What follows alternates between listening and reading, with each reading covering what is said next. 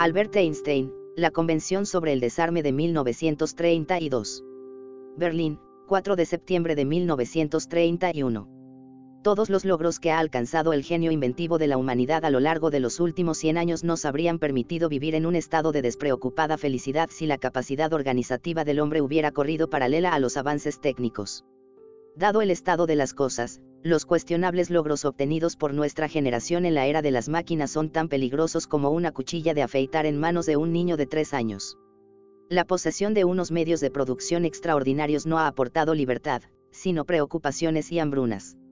Lo peor de todo es el desarrollo técnico que posibilita los medios para la destrucción de la vida humana, y los productos de laboratorio creados con tanto esfuerzo.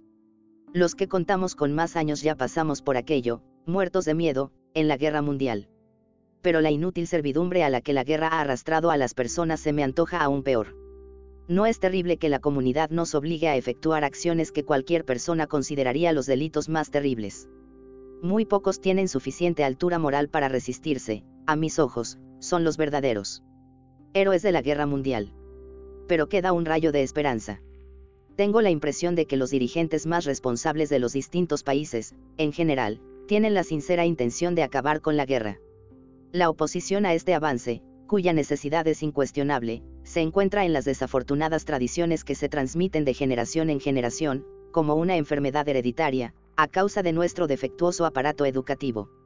Ni que decir tiene que esta tradición se sustenta principalmente en la formación militar y en las grandes industrias.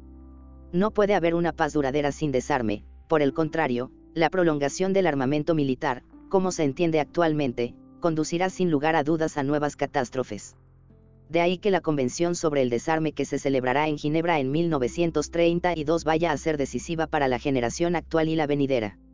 Si pensamos en los lamentables resultados obtenidos en las convenciones internacionales celebradas hasta el momento, salta a la luz que todos los seres humanos conscientes y responsables deben ejercer una y otra vez todas sus facultades con el fin de informar a la opinión pública sobre la importancia de la Convención de 1932.